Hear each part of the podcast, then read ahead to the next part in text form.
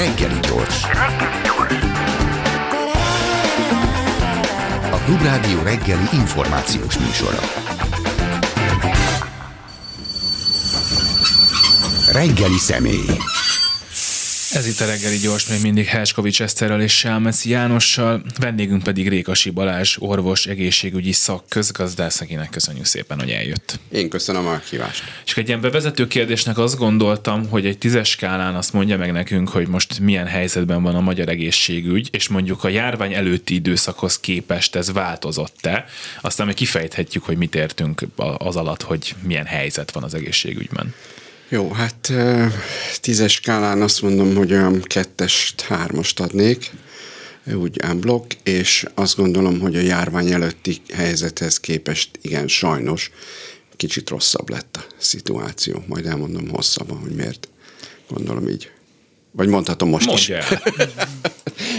mondhatom most is. Hát, hogyha azt nézzük, hogy éppen láttam egy nemzeti egészségbiztosítási alapkezelőnek egy statisztikáját, mely szerint a járvány előtti helyzethez képest 20% általánosan, ha nagy globálisan nézzük, akkor 20%-kal kevesebb beavatkozás történik. Ez azt jelenti, hogy kevesebb beteget látunk el, tehát már a járvány előtt se volt szuper a helyzet, de sikerült azt elérni, hogy számos egészségügyi dolgozó még inkább elhagyta az egészségügyet, ezáltal, illetve úgy alakult a motivációs rendszer, hogy nem érdekeltek az orvosok igazából az ellátásba, az intézményeknek is meg van kötve a kezük, őnek is hiányzik a motiváció, tehát kevesebb ellátás történik, kevésbé találnak gyógyítási lehetőséget a betegek. Van egy adott helyzet, amit most megtudtuk, hogy nem túl jó, és akkor van egy reform kísérlet, hmm. vagy nem tudom, tegyük-e idézőjelbe, mindjárt megbeszéljük, hogy tegyük-e idézőjelbe, mert hogy én nekem az a meglátásom erre a reformról, hogy ez egy kicsit így, mintha a felszínt kapargatná, és előhozza a szokásos paneleket, ilyen rendpártiság, hmm. 14 év alatt nincs látogatás, tehát belemegy ilyen részletkérdésekbe, tiltásokba, és főleg a központosításba. Ez most sok kérdés együtt, kezdjük azzal, hogy, hogy a felszín kapargatás, ez mennyire látom, hogy mire elég ez az az egész reform. Nem, avval egyetértek, hogy ennek a rendelkezés, vagy ennek, ami kiszivárgó. Tehát kezdjük ott, hogy, hogy, hogy az, hogy hogy foglalkozik, foglalkozik a kormány, valószínű, hogy foglalkozni szeretne az egészségügyi, azt szerintem mindenképpen jó.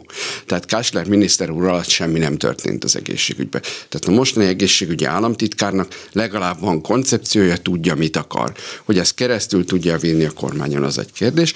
Ennek a, ami kiszivárgott anyag, ebben megint egy probléma az az, hogy előtte kellett volna egy stratégia, egy koncepció, amit megismer legalább a szakma, megvitatjuk, és aztán utána, igen, és aztán utána erről kezdődik egy jogalkotási folyamat. Most ami kiszivárgott anyag, az már egy jogalkotás előkészítési anyag, tehát itt már valami furcsaság történt, vagy kimaradt egy fázis. A jó hír az az, hogy hogy vannak ennek olyan fontos stratégiai változás, változtatásai, amely hatékonyabbá szeretné tenni a rendszert, tehát szerintem vannak benne jó dolgok, de önnek abban igaza van, hogy vannak olyanok, amelyek egy tipikus, egy kicsit ilyen túlcentralizált, túlkapás, nem hiszem, hogy mondjuk egy törvényben azt kell szabályozni, hogy ahogy ön is mondta, mikor lehet látogatni a kórházakba. Ezt bízzuk már a kórházigazgatóba, elvégek tanult és okos emberek, hát ennél komolyabb kérdést is el tudnak dönteni. Ugye, maguk. amit mondott az előbb, hogy kevesebb beavatkozást végeznek a kórházak, mint korábban, Igen. ami engem azért ijeszt meg nagyon, mert hogy a Covid időszaknak a leállásaiból éppen uh-huh. az kéne, hogy következzen, Igen. hogy most bepótoljuk a korábban el nem végzett beavatkozásokat, majd talán beszélünk arról, hogy ez miért nem történik meg, de hogy hogy ugye ebben a kiszivárgott javaslatban van olyan elem, ami arról szól, hogy ha a kórház nem műt eleget, akkor jaj neki. És persze ez úgy hangzik, hogy Pintér Sándor miniszter megmondja, hogy mennyit kell műteni, és akkor úgy lesz, és ezt nem szoktuk uh-huh. szeretni, meg nyilván nem szokják szeretni a kórházak sem, tehát hogy közben meg az nyilván jó volna, hogyha annyi beavatkozást, amennyit el tudnak végezni, azt el is végezni. Igen, azért mondom azt, hogy egyetértek. Az a, az a, az a helyzet történt így a Covid alatt, hogy egyrésztről megijedtek a kórházak, hogy leállt a teljesítményük, a, a, a korábban teljesítmény finanszírozó, tehát hányat műtök, szerint kapom a pénzemet. Ezért a kormányjal történt egy megalapodás, fix úgynevezett bázisfinanszírozás van, ami azt jelenti, hogy mennyit, csinál, mennyit teljesítettem, mondjuk most október van, mennyit teljesítettem 19 októberébe, azt a pénzt megkapom most is. Ez akkor végül is logikusnak is tűnt. Ez logikusnak is tűnt, csak ebbe benne ragadtunk. Tehát ma is egy kórház megkapja ugyanazt a pénzt, amit 19 októberébe. Teljesen mindegy neki, hogy hány műtétet lát el, hány beteget lát el, tehát már ez egy kicsit fura szituáció. Továbbá szintén 2020-ban a kormány megijedt, amikor uh, itt volt a Covid, hogy úristen, ki fog itt gyógyítani, láttuk az orvosoknak az elégedetlenséget, megemelték az orvosoknak a fizetését, és szintén elkövettek egy hibát, a megérthető, mert egy hirtelen kapkodás volt, vészhelyzet volt, és azt mondták, hogy kedves doktor úr, attól függ, hány éve vagy a szakmába, attól, annak arányosan nőni fog a fizetésed. Nem az, hogy hányat műtesz, milyen a visszajelzés a kollégáid részéről, jók-e a, a referenciáid, stb. stb., hanem, hanem hány éve vagy a szakmában. Teljesen mindegy, hogy hányat műtesz. Rögtön másnap azt mondták sebész barátaim, hú, idáig műtött, ja, és megtiltották a paraszolvenciát, ami szerintem egy nagyon jó dolog. Egyetértek vele, de másnap beszéltem sebész barátaim, azt mondták, idáig műtöttem ötöt, rávettem az anesztéziológust, hogy maradjunk már itt délután, és akkor ha esetleg kaptam valami paraszolvenciát, azt kiskasszába, azt szétosztottuk azt a pénzt egymás között, senki nem morgott, a műtősnős, stb. Hát ezen túl nem kapok paraszolvenciát, hát miért műtsek én délután? Kész, az, az öt műtétből lecsökkent, csinál kettőt, mert azért nem rúgják ki, megkapja jobb fizetését, és délután attól függ, hogy most a fiával szeretne menni horgászni, vagy inkább szeretne még plusz pénzt keresni, elmegy a magámba. Mi történik szegény beteggel? Szegény beteg ő meg ellátást szeretne, hát vagy összeszedi a család az összes megtakarítását, és elmegy az orvos után a magánellátásba. Ezért is nőtt olyan mértékben a magánellátás, és nagyon sok olyan orvos van, aki azt mondja, hogy miért dolgoznak én a közfinanszírozott ellátásban, sokkal egyszerűbb. Nekem, oda megyek a magámba, semmi felelősségem nincsen, kvázi egyik eset jön a másik után, nem kell a betegeket követnem, nincs egyszerűbbek az esetek, tehát kevesebb ilyen szempontból, nem beszélve, ugye a, fi, az, a másik hiba, hogy nőttek az orvosbérek, de ebben arányosan nem nőttek az egészségügyi szakdolgozói bérek, vagy a háttérdolgozói bérek, miközben az egészségügy egy csapatmunka, tehát azt nem lehet csinálni, hogy a csapatnak egy tagját kiemelem, és a többiek meg, meg nem. Értemszerűen ma azért is maradnak el beavatkozások, mert lehet, hogy ott lenne az orvos, de mondjuk nincs megfelelő számú műtősnő, nincsen, aki a posztoperatív beteget megfelelő számban ápolja, nincsen ápolónő, tehát itt is van egy hiba. Akkor most ugye térjünk ja. vissza az orvosokhoz, mert Igen. ugye ez most egy nagyon komplex Igen. probléma, és én erről nagyon régóta beszélünk, hogy körülbelül háromszorosára nőtt a különbség a bérek között, mert hogy Még ugye a több is őszintén. Igen. Tehát Nyugat-Európában az az átlagos, bocsánat, hogy beszóltam, de az átlagos, hogy egy azonos tapasztalattal rendelkező egészségügyi szakdolgozó, mondjuk ha keres 100 forintot, akkor az orvos az keres 200 forintot. Magyarországon ez inkább egy a négyhez ez az arány most uh-huh. jelen pillanatban. Igen, és ugye hát ez, ez az ami arány, ami romlott az elmúlt Igen. időszakban. De hogyha az orvosokra visszatérünk, egyrészt itt van az, amit mondott, hogy a paraszolvencia megszüntetése az nagyon jó, ezzel nyilvánvalóan uh-huh. egyetérthetünk sokan. Másrészt viszont itt van ugye ez a, hát úgymond hátránya, hogy akkor viszont nincs meg az a motiváció, hát nem jó, hogy ez volt a motiváció, de nincs meg az a motiváció, hogy többet műtsön az ember, és akkor erre ugye mi a tipikus kormányzati hozzáállás, akkor büntessünk. Nyilván lehetne ezt másképp is megoldani, mert ugye a büntetés nem mindig szokott előrevinni. Ön mit gondol erről, hogy mi lenne a megfelelő megoldás arra, hogy... Szerintem ott a, ott a, a a kiszivárgott anyag készítőjének, vagy államtitkár úrnak abszolút igaza van, hogyha ha, ha, ha van száz egészségügyi ellátó intézmény, és sehol döcög az egész rendszer, nem tudják mindenhol csinálni, mert nem tudnak mindenhol csak megfelelő csapatot kiállítani, akkor koncentráljuk az ellátást. Ne legyen mindenhol minden. Tehát szerintem jó megoldás az az, és Nyugat-Európában is ez a trend, hogy a, alapvető ellátásokat, azokat vigyük a lakossághoz közel, tehát legyen háziorvos, figyeljünk arra, hogy legyen háziorvos és, és, és védőnő mindenkinek elérhető, de ne legyen minden kisvárosba kórház. Ez lehet, hogy a kisvárosban élők engem most ezért megköveznek, és nem fognak szeretni, persze, ha laknék ott nem, de nem lehet azt, hogy, hogy azt mondom, hogy itt működik egy sürgősségi osztály, közben igazából egy nyugdíjas nőgyógyász ügyel, aki, mit tudom én, 25 éve nem látott el stroke gyanús esetet. Tehát, tehát nem lehet mindenhol mindent nyújtani, inkább azt kell mondani, hogy koncentrálni kell az ellátásokat, és ezeket a koncentrált ellátási helyeken kell biztosítani jó minőségbe, jó mennyiségbe, legyen megfelelő számú gyakorlatuk azoknak a kollégáknak, akik ott dolgoznak, abban, hogy beavatkozásokat végeznek. Ebből az is következik, amit itt sokat szoktak mondani, hogy ez az említett sztrókos beteg, neki a túlélési esélye az valószínűleg nagyon-nagyon sokban és, és veszélyesen sokban múlik azon, hogy ő hol kapja ezt a sztrókot ez a világon mindenhol így van, ez, ez abszolút, és ez egy szervezési kérdés.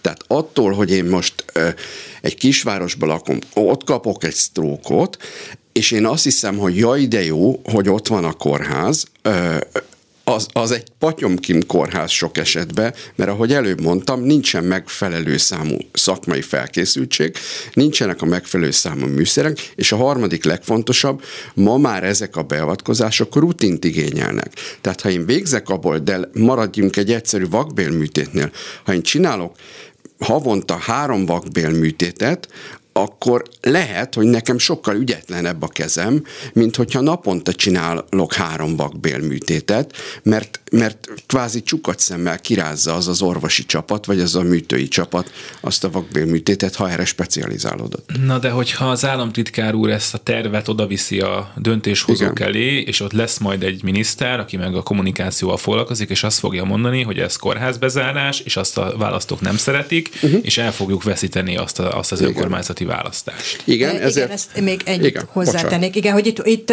pontosan erre van szó, hogy itt ugye a helyi önkormányzat és a polgármester sem vállalja ezt fel általában, és most mintha lenne ebben egy változás, hogy, hogy most ugye nem teljesen átalakítani, vagy bezárni akarják, csak részlegesen átalakítani, hogy most mintha egy kicsit jobb lenne ez a párbeszéd a, a önkormányzatok igen, között. A hatalomnak a jelenlegi hatalomnak elég nagy tapasztalat és gyakorlata van szerintem a politikában és a politikai kommunikációban, tehát ezt nem kell félteni, és nagyon okosan ez a e, kiszivárgott anyag se kórházbezárásokról beszél, hanem funkció átalakításról, ez szerintem, szerintem zseniális, és így is kell csinálni. Nem arról van szó, hogy megszűnne az akutellát, vagy megszűnik az akutellátás, és helyette ott rehabilitációs, krónikus belgyógyászat lesz, ápolási intézmény lesz, tehát más egészségügyi funkciók lesznek, és nem megbezárás. Ja, beszéltünk már arról, hogy az orvosok nem műtenek eleget, Igen. és ebben is van a kiszivárgott javaslatban valami, ami utal arra, hogy a intézményvezetők dönthetnek a bérekről bizonyos uh-huh. mértékben, kikap többet, kikap kevesebbet, hogy hogy lehetne ezt úgy csinálni, hogy az orvosoknak érdekük legyen műteni, és még találjanak is megfelelő asszisztens, amikor ők műteni szeretnének. Hú, hát ez, ez azért kétélű fegyver, mert egyrésztről volt az orvosi kamara és a miniszterelnök között egy megállapodás, hogy az orvosok három lépcsőbe béremelést kapnak. Ez a harmadik lépcső, ez jövőre lép életbe. Azt hiszem 10%-ról beszélünk, még egy 10%-os emelésről, amit hát az infláció egyik oldalt bőven-bőven el fog vinni. Másik oldalt, nyugat, másik oldalon, Nyugat-Európában se úgy van, hogy, hogy most mindenki fixen bér, kapja a bérét, hanem teljesítmény és, és minőségi kritériumok alányosan. Tehát én régóta, vagy mi alakítottunk egy szakmai csapatot, egy szakmai kört, és ez a szakmai kör konszenzus az egészségért szakértői kör egyértelműen azt mondja, hogy igenis vissza kell állnunk teljesítményarányos bérezésre, és igenis minőségi indikátorokat kell kidolgozni. Ez, ez nem egy két perces munka, de viszont vannak erre nyugat-európai jó példák, és lesznek olyan indikátorok, amelyeket egy egyszerű beteg is meg fog érteni, mondjuk azt meg tudja nézni nyilvánosan, hogy mondjuk milyen X kórháznak vagy egy Y kórháznak a fertőzési rátája, ez mondjuk egy nyilvános adat, lesz olyan, hogy ezt érti, és lesz olyan, amit mondjuk a, csak a szakma tud megérteni, vagy a biztosító tud megérteni, és ez alapján tudnak egyes intézmények között különbségeket tenni, egyes osztályok között különbségeket tenni, és később annyira kifinomítható ez a rendszer, egy ilyen minőségi indikátor rendszer, hogy esetleg egyes dolgozók között tudnak különbséget és tenni. És amikor, bocsánat, hogy ezt a megint csak az államtitkár úr oda viszi uh-huh. a politika elé, akkor a politika azt mondja, hogy de hát akkor látni fogják, hogy a 50 kórházból 25 az rosszul működik, mert ott kórházi fertőzésben meghalnak az emberek, és akkor még az intézmény igazgatók is oda mennek, hogy hát hello, hát látni fogják a betegek, hogy hozzánk meghalni járnak, és akkor majd nem fognak ide jönni, és akkor mi meg majd éhen halunk, tehát hogy itt a betegeknek ez érdeke, azt látom, de a többi szereplőnek, hát hogy is mondjam, kérdéses, hogy a saját érdekének látja ilyen szintű transzparenciát? Abszolút, abszolút szuper jó a kérdés, és, és így van, így gondol. Ezért nem transzparens ma jelen pillanat a rendszer, mert a betegeken kívül senkinek nem érdeke az, hogy transzparensé tegye, de azt kell mondanom, hogy másik oldalt, ha fejleszteni akarunk valamit, akkor, akkor meg viszont csak ez a transzparencia vihet előre, avval az egyszerű példával élve,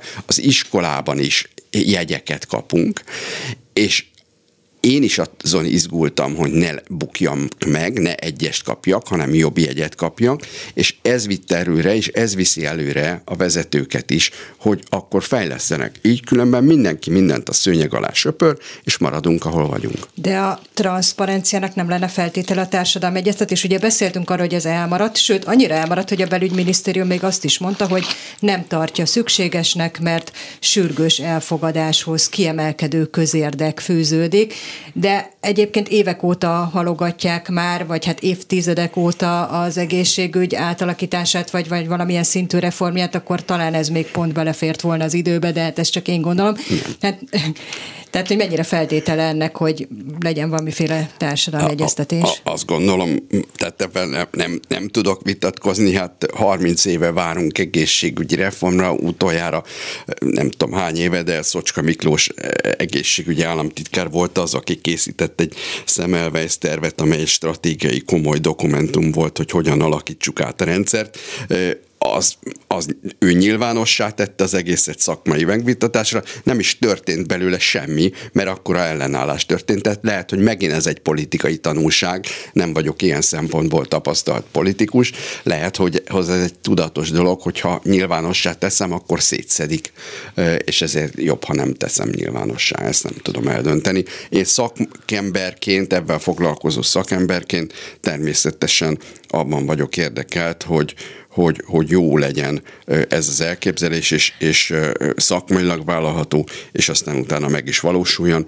mert a jelenlegi rendszer valóban fenntartatatlan, és egyre inkább ketté szakadt. Szerintem a kórházaktól lassan a szakrendelők meg a szabad orvosválasztás felé el kéne mennünk, de még Jó. itt a kórházreform kapcsán egyet kérdeznék, hogy van-e elég pénz egy kórházreformot megcsinálni az egészségügyben. Például az orvosok bére az rendben van-e már európai összehasonlításban úgy, hogy mondjuk erre ne kelljen óriási összegeket költeni. Tehát arról van itt szó, hogy a pénzeket máshogy kéne felhasználni, vagy sokkal több pénz kéne, és akkor meg fölmerül a kérdés, hogy válság idején lesz-e sokkal több pénz, hogyha válság előtt se volt. Persze, hogy sokkal több pénz kéne, az egészségügy egy ilyen szempontból az is nem, azért is nem foglalkozott vele idáig a politika, hogy nem foglalkozik, mert azt mondja, hogy feneketlen zsák, ami minden pénzt hajlandó felszívni.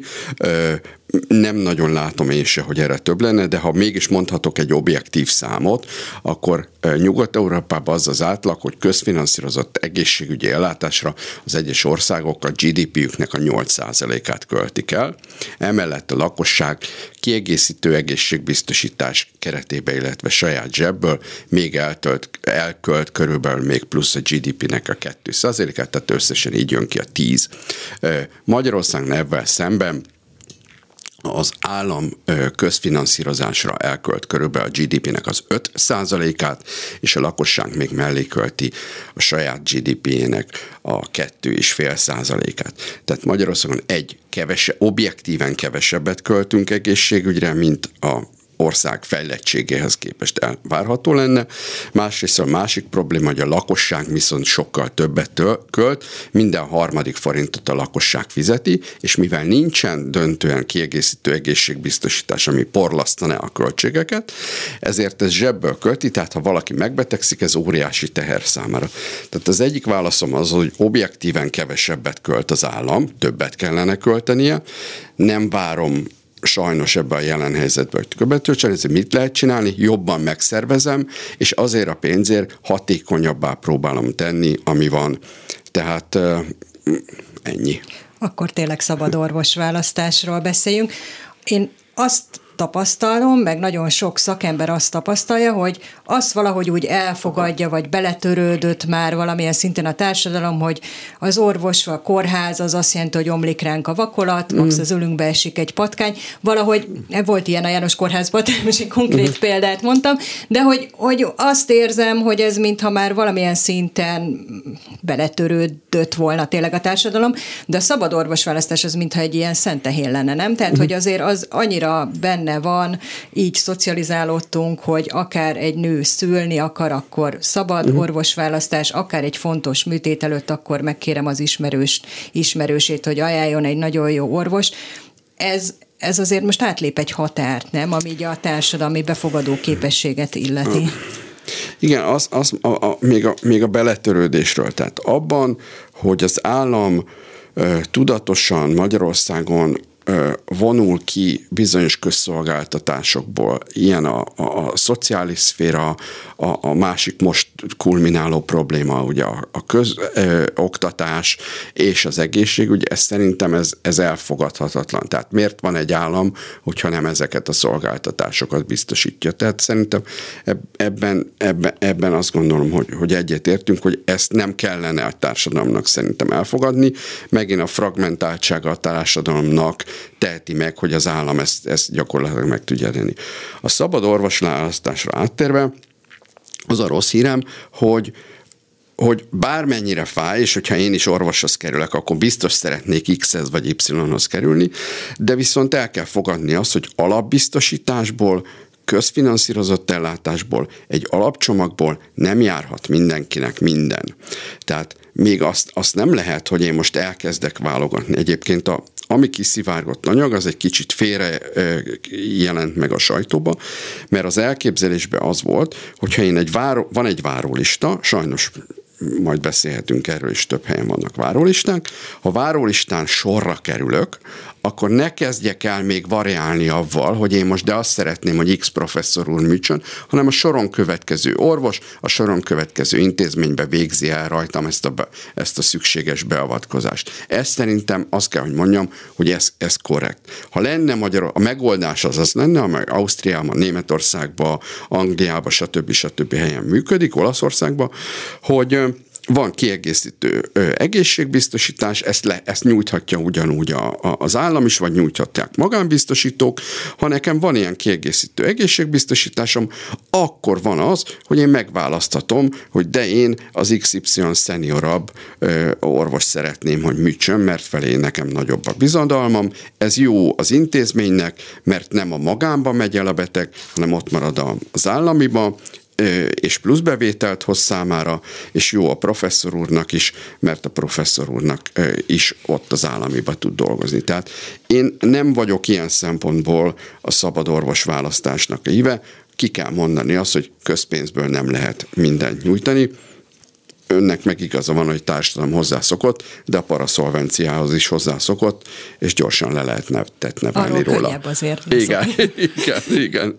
De hogy ugye ebből is az következik, vissza utalva kicsit a átláthatóságról, meg a transzparenciáról szóló részre a beszélgetésünkben, hogy hát hogyha én látnám azt, hogy, hogy Rékasi doktornál mindenki túléli, Kovács doktornál meg nem olyan jó a helyzet, akkor nyilván Rékasi doktorhoz akarok kerülni, miután sorra kerültem végre a várólistán, és adott esetben lehet, hogy fizetnék is érte, viszont az pedig nagyon-nagyon hát megugorhatatlannak tűnik így első látásra nekem, hogy egy ilyen típusú kiegészítő biztosításban a döntéshozó gondolkodnának, hiszen akkor az a már emlegetett kommunikációs miniszter megint azt mondja, hogy ez az egészségügy fizetősé tétele, és ezt nem lehet.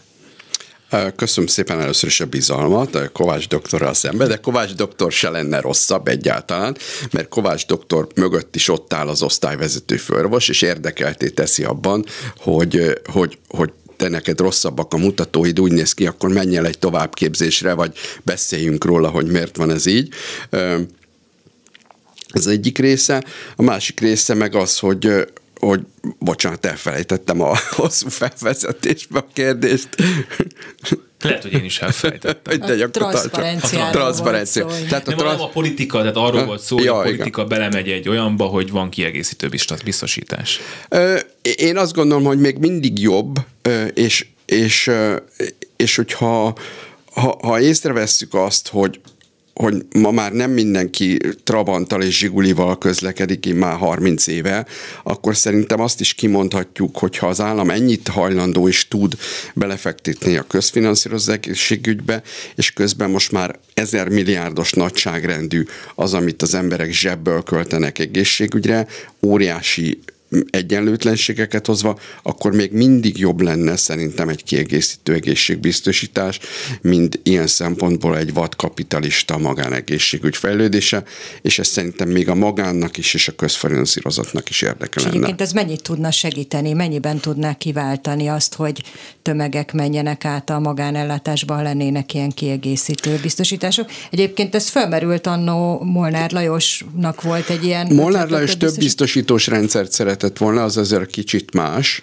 Én, én annak vagyok híve, hogy maradjunk meg a mostani társadalombiztosításnál. A társadalombiztosítás én azt gondolom, hogy alapvetően jó, sőt ezt kellene fejleszteni, tehát ilyen szempontból társadalmi szolidaritásra és kockázatközösségre szükség van. Ennek a rendszernek kellene a hatékonyságát növelni, úgy, hogy növelem a, a társadalombiztosításnak a szolgáltatás vásárlói szerepét, odafigyelek, hogy tényleg minőség minőségi szolgáltatást tudjon venni a, a, az emberek pénzén, és és, és az az érdekem, hogy a közfin, az államnak az az érdeke, hogy a közfinanszírozott rendszer fejlődjön, nem az, hogy a magán erősödjön meg, hiszen ezeket a különbségeket a végén most jelen pillanatban mi történik, nem beszéltünk róla, de a Covid alatt a magánegészségügy olyan fejlődésnek indult, és ez a fejlődés most tart, és igazából neki, mivel úgy mondom, kínálat befolyásoló szerepe van,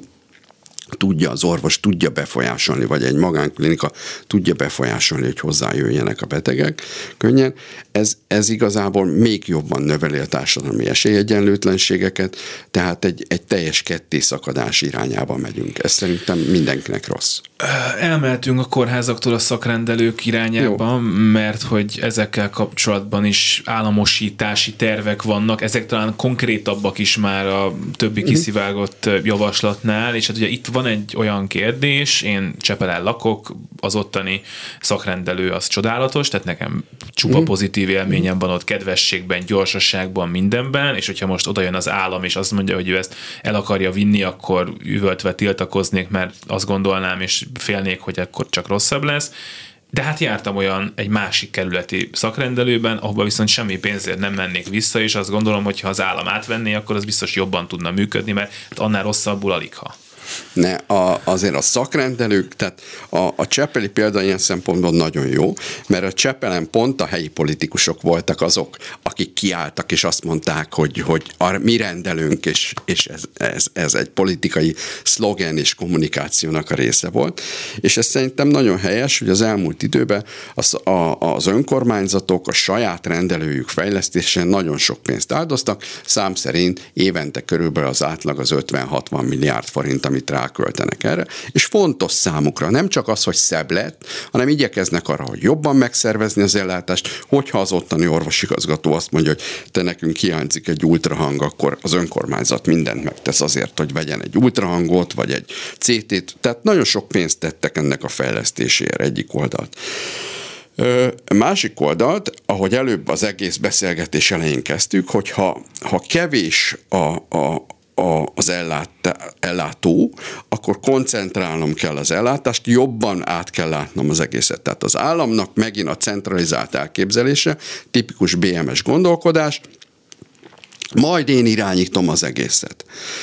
Ezért is szeretnék egy rendszerbe behozni, ez azt jelenti, hogy van egy megyei vezető kórház, megyei vezető kórház alá tartozik minden egészségügyi intézmény, láss szakrendelők is, és majd a megyei kórház megmondja, hogy kedves doktor úr, te holnap szakrendelsz a rendelőbe, vagy holnap után jössz velem a kórházba, mert ott kiesett XY orvos. Mi lesz? A gyakorlat az az, ettől félnek a szakrendelőbe dolgozó orvosok, hogy majd őket beszívja a megyei kórház, hiszen ott lesz rájuk szükség, e, e, ebben is van igazság.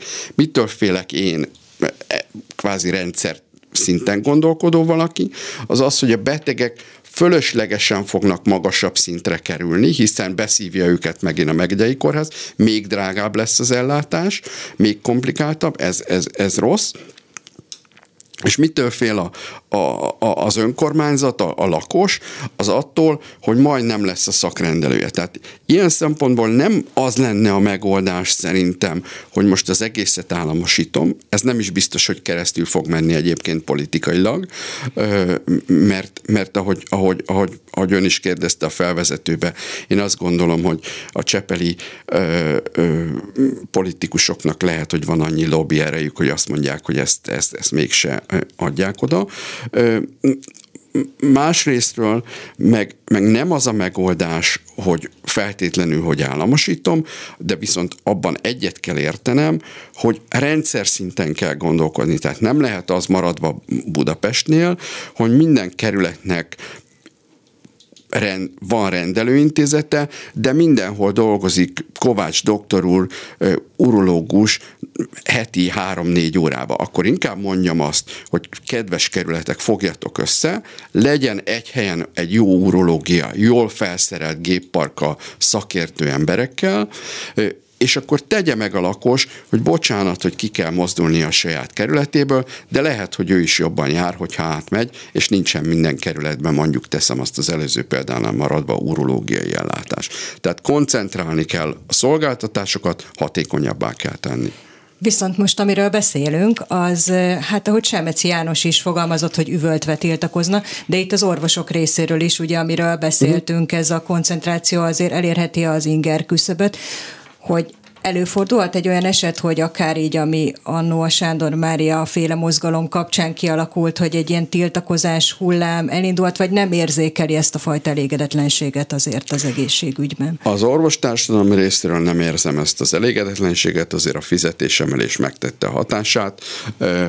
Persze, vannak olyanok, akiknek a soknál még jobban még több, és ahogy mondtam, elmennek még pluszba a magánellátásba is, és, és és sokszor elviszik oda be, saját betegeiket, ott, ott látják el jelentős részét a betegforgalomnak, de de azért ez megtette hatását. A ma a baj, a probléma az kettős, egyrészt, ahogy mondtam, a motiváció hiánya, tehát miért végeznek több beavatkozást az állami egészségügyi, a másik az az, hogy a, a csapat széttagozódás és a betegutak széttöredezése. Senki nem érdekelt abba, hogy megfogja a beteg kezét és végigvigye a rendszeren. Házi orvosok is attól szenvednek, hogy már a saját kapcsolati tőkéjüket se tudják használni, mert már elment az XY volt barát, régi kolléga, csoportás, nem tudja hová küldeni a betegét, és harmad részről a legnagyobb probléma ma az ápolónő, az egészségügyi szakdolgozói hiány,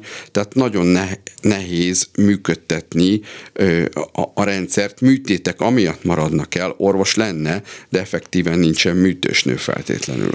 Amit mondod, hogy a házi orvos nem tudja mozgósítani a kapcsolati hálóját és bejuttatni a beteget Igen. a szakrendelésre, vagy a szűrővizsgálatra, tehát azért ez egy elég nagy baj, és hogy is mondjam, a beteg utakkal akkor elég komoly probléma van, hogyha ezen múlik, miközben meg sejtjük, hogy ezen múlik, és itt a szakrendelők potenciális államosítás esetén is fölmerül az, hogy hát óriási egyenlőt, egyenlőtlenségek lehetnek abban, hogy egy településről, te egy házi orvostól mennyi ideig jutsz el mondjuk egy műtétig, azért kell fizetned valahol, és, és egy évet vársz, vagy, vagy pontosan, egy hónapot pontosan, vársz, hogy ezek pontosan. mi múlnak. Magyarországon uh, nem akarom már itt még depressziósabbá tenni a hallgatókat, és elnézést kérek. Érted? De hogyha objektíven nézzük a számokat, akkor a magyar lakosság egészségi állapota legrosszabbak közé tartozik Európába, korán veszítünk el embereket, illetve nem megfelelő ilyen szempontból a szűrési rendszerünk se, tehát a daganatos betegségek vagy kardiovaszkuláris kockázattal járó betegségeknek nem megfelelő a követése, és nem tudjuk elkerülni ezeket az eseteket. Ezért is kell, ezért is mondom azt, hogy hatékonyságot kell növelni, érdekelték kell tenni, és kell olyan úgynevezett esetmenedzsereket foglalkoztatni, lehetnek ezek a háziorvos körébe, aki igenis abban érdekelt, hogy megvan adva egy betegségnek, hogy milyen a követése. Ma jelen pillanatban mondjuk kapok egy infartust, ne, ne, ne történje meg, de kapok egy infartust, akkor ha mázlim van, és időben bekerülök egy olyan kardiovaszkuláris központba, ahol ehhez értenek, akkor nekem nagyon jó az esélyem az, hogy, és Magyarországon jók az ilyen mutatók, az infarktus túlélési arányaik azok egészen jó Magyarországon. Ez, ez szuper, mert jó a, miért? Mert jó a finanszírozása ezeknek a beavatkozásoknak. Az az intézmény, aki engem ott megkatéterez, az nem tudom pontosan, de körülbelül több mint egy millió forintot kap azért a beavatkozásért, ez szuper. Viszont ő miben érdekelt, engem kirúgjon, mármint elnézést a szóért, és jön a következő eset, ő pörgeti ezeket, katéterek és beavatkozásokban érdekelt, úgynevezett invazív kardiológiai beavatkozásokban.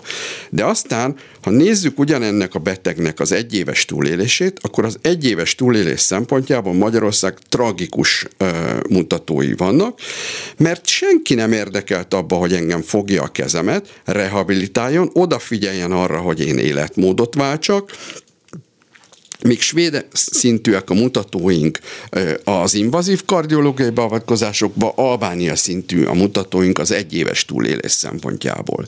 Tehát ha ha, ha ezen tudnánk változtatni, ebbe persze mindenkinek része van, és ne csak a, ne csak a rendszert hibáztassuk, hanem mi magyar lakosok is ebben nőttünk föl, hogy fontosabb nekünk az, hogy, hogy jót együnk, vagy kényelmesen éljünk, ilyen szempontból nekem mániám is kedvencem a finnek, akik felmérték ugyanúgy, hogy finn lakosságnak az egészségi állapota is tragikus, ugyanolyan kardiovaszkuláris betegségek rizikóival volt halmozottan ellátva a társadalom, de tudatosan évek, évtizedek alatt elérték azt, hogy hogyan lehetne egészségesebb egy társadalom, bicikliutakat építettek már a 70-es, 80-as években, rávették a pékeket, hogy csökkentsék a só bevitelt a kenyerekbe, a, kötelezték a boltokat már akkor, hogy az egészséges élelmiszert helyezik előtérbe.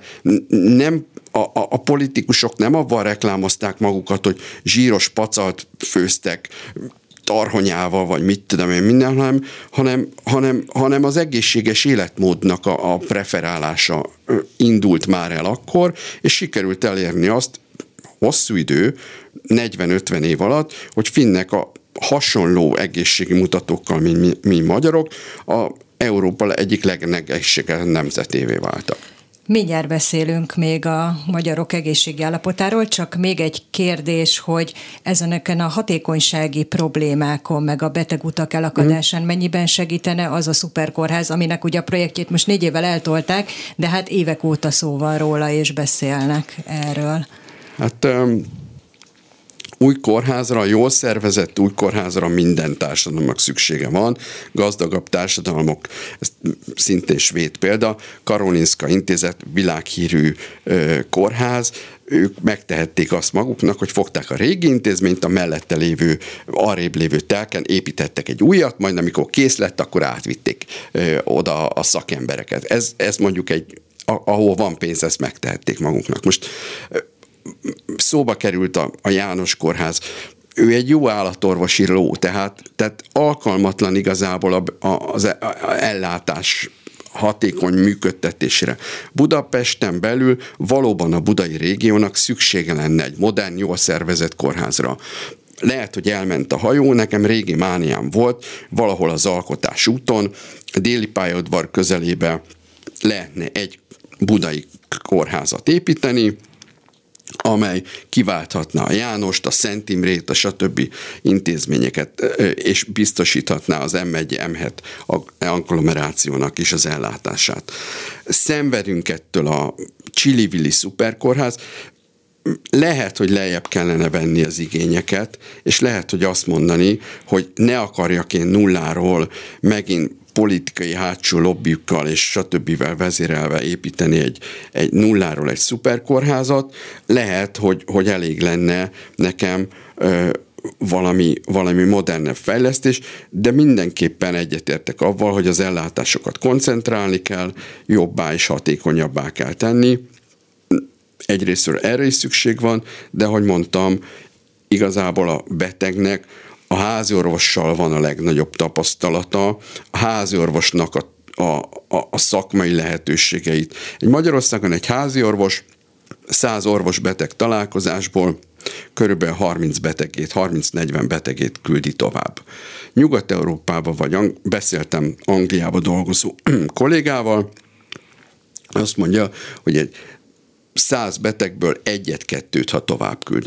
A többivel mind ő maga foglalkozik ezért is olcsóbb és hatékonyabb a rendszer, mert neki van kompetenciája, tudása, felszereltség. Nem egyedül dolgozik egy asszisztenssel, aki a kompjúterén segít ő ütni a billentyűket.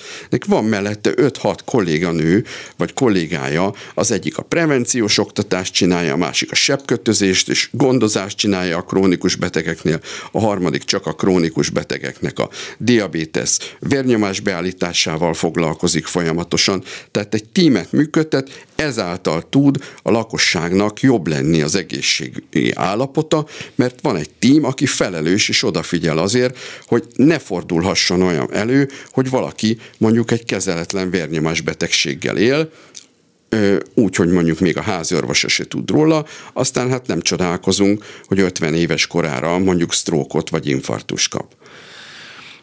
Nagyon kevés időnk van már itt várólistákról, meg, meg uh-huh. házi orvosokról beszélni. Egy dolgot szeretnék mondani, hogy nekem egy ilyen, hát idézőjelben kedvenc statisztikám az a 2020-as daganatos betegekről szóló statisztika, amiből az derül ki, hogy tízezerrel kevesebb daganatos betegséget fedeztek fel abban az évben, mint a korábbiban.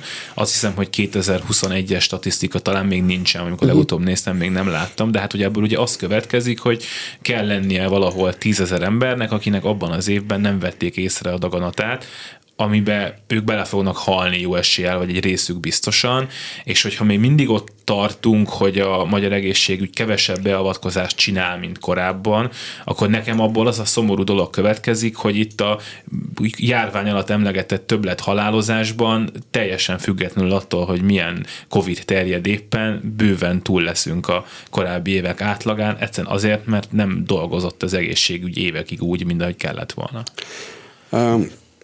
János igaza van, és, és, és ebben nem tudok. Tehát egyrészt, a, egyrészt az, hogy a Covid alatt nem dolgozott úgy az egészségügy, ezt, ez egy természetes dolog, ezért nem bántható, hiszen covidos betegeket kellett ellátni, és ez volt a prioritás. A, az elején megijedtünk, és mindenhol covidos betegek voltak. Volt is olyan javaslat,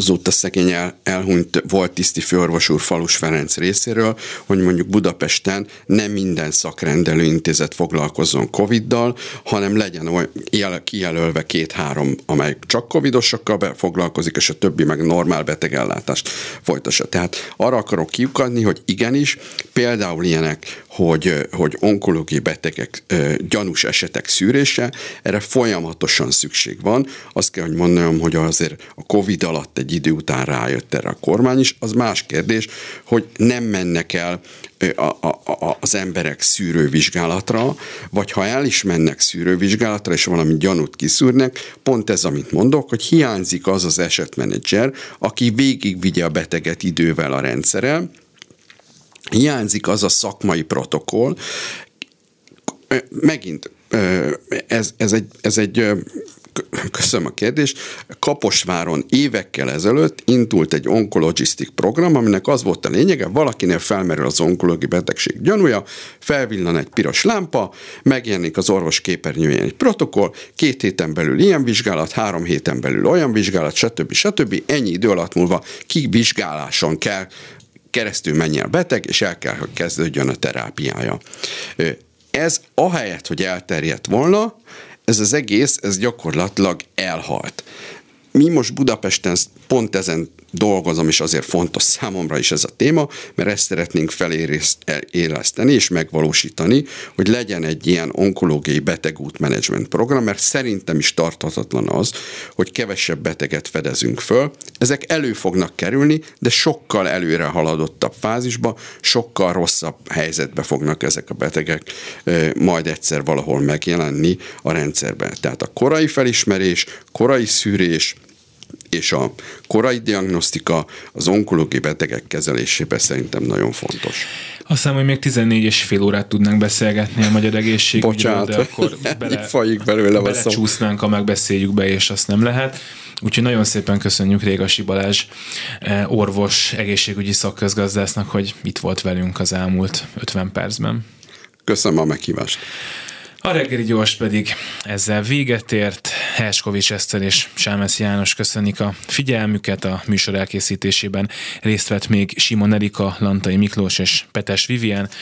Maradjanak a Klubrádióval, és még egyszer nagyon szépen köszönjük azt a sok támogatást, amit az elmúlt hetekben küldtek nekünk. A Klubrádió önökkel együtt folytatja, hála megint csak önöknek. Minden jót kívánunk! Reggeli gyors, nem maradjon le semmiről.